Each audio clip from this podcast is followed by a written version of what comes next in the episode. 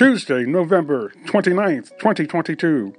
Welcome to Daily Word with John, 60 seconds of inspiration. Real soon, Titus chapter 2, verse 13 and 14.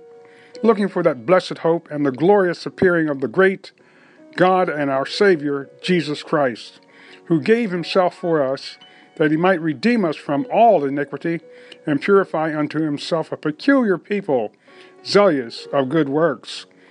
Jesus, the Savior of the world, is going to return to take us home to live forever with Him. Did you know every day is one day closer to His return? Hallelujah. Glory to God. Are you ready? I am. Father, thank you for your word today. We ask you in Jesus' name to continue to touch the hearts of those that are lost, give them a mind to be saved. Heal the sick and deliver those that are bound. In Jesus' name we ask and pray. Amen.